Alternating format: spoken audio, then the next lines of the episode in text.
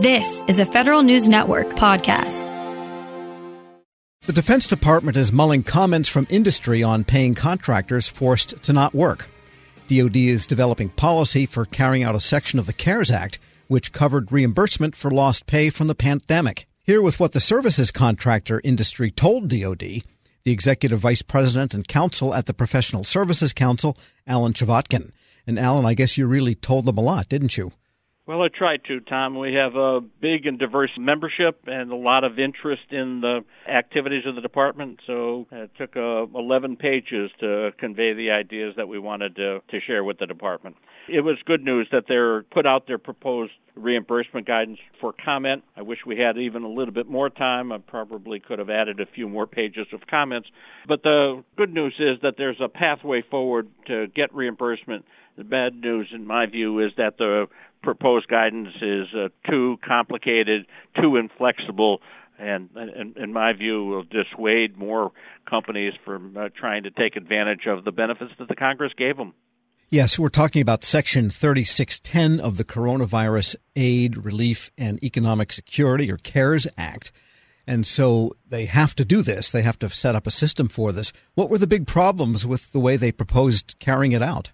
Well, a couple of issues to, to start with. First of all, uh, there's a critical eligibility question called being an affected contractor. Do you have employees who are unable to work because of the pandemic, but are still essential and should be kept in a what's called a ready state? That's the phrase of the legislation. Uh, that's a threshold decision that we think the department or ever, any other federal agency, because this is government wide, uh, should be able to make it more easily and at the beginning. That decision is buried after dozens of other questions that the department wanted answers to. So we recommended that they bifurcate or maybe even trifurcate the decision. Put that question of whether you're affected contractor up front. If you are, then what additional information does the Department of Defense need to de- determine who's eligible and for how much? The second question is are funds available? Critical because even if you're eligible and there are no funds available, it doesn't matter that you're eligible. And PSC has a slight disagreement with the department over the interpretation of that, and so we tried to lay that out a little bit in our uh, commentary. And finally, the question of the amount of documentation required to support a reimbursement is extensive, lengthy, and in many cases, information that the Department of Defense or other government agencies already have.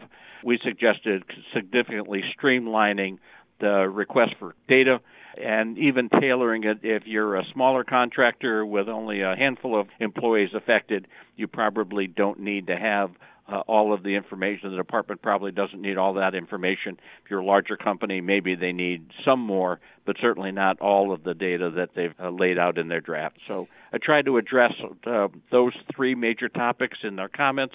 Uh, and we're hoping that the department will be able to restructure the reimbursement guide. As importantly, the companies and the agencies uh, the Department of Defense and other federal agencies need to have this information out there in order for companies to be able to take advantage of it. And that was the reason Congress passed the CARES Act. That's the reason they made this uh, benefit available to uh, this small segment of uh, employees. And uh, we certainly don't want the rulemaking process and the, the um, guidance documents to take months to get it finalized.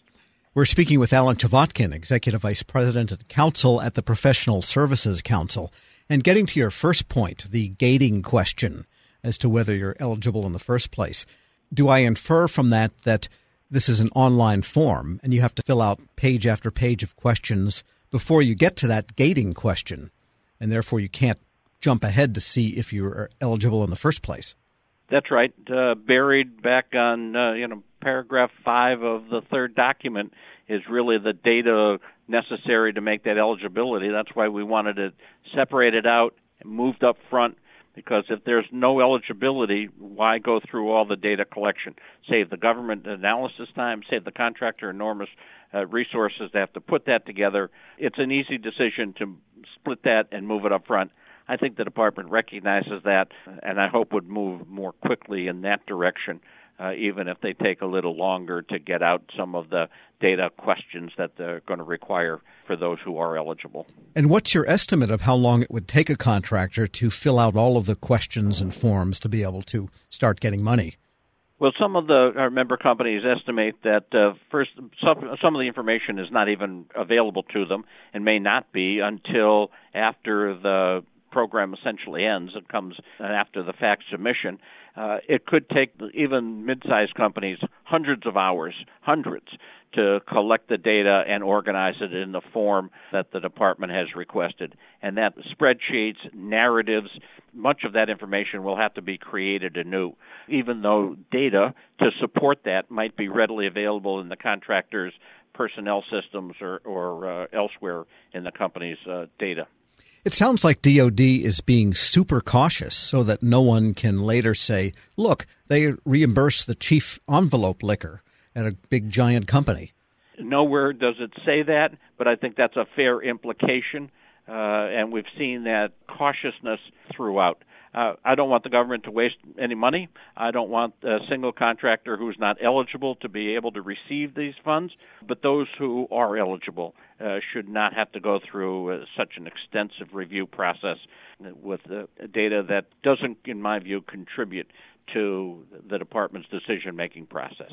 And backing upstream to Congress, which spawned all of this originally, you're looking to some sort of return to regular order now that we're seeing with Congress and uh, looking ahead to what might be in the NDAA for 2021, the National Defense Authorization Act.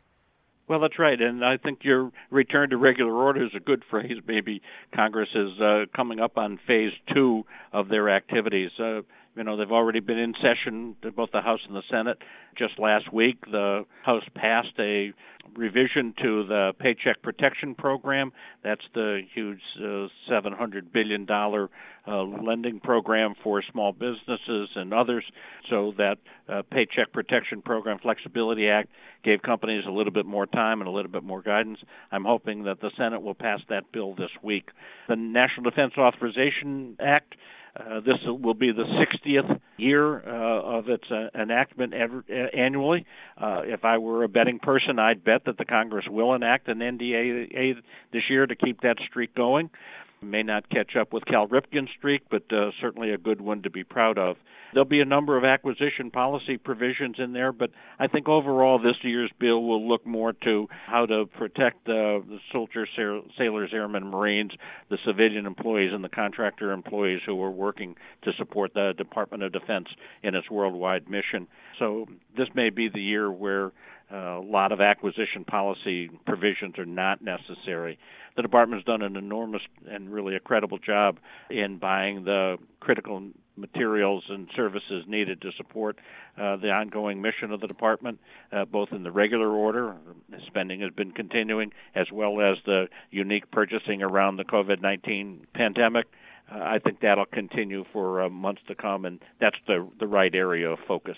Return to normal order. To me, that sounds like the sequence to shoot out at OK Corral. I don't know why, but somehow the cadence is the same. Alan Chvotkin is Executive Vice President and Counsel at the Professional Services Council. As always, thanks so much. Thank you, Tom.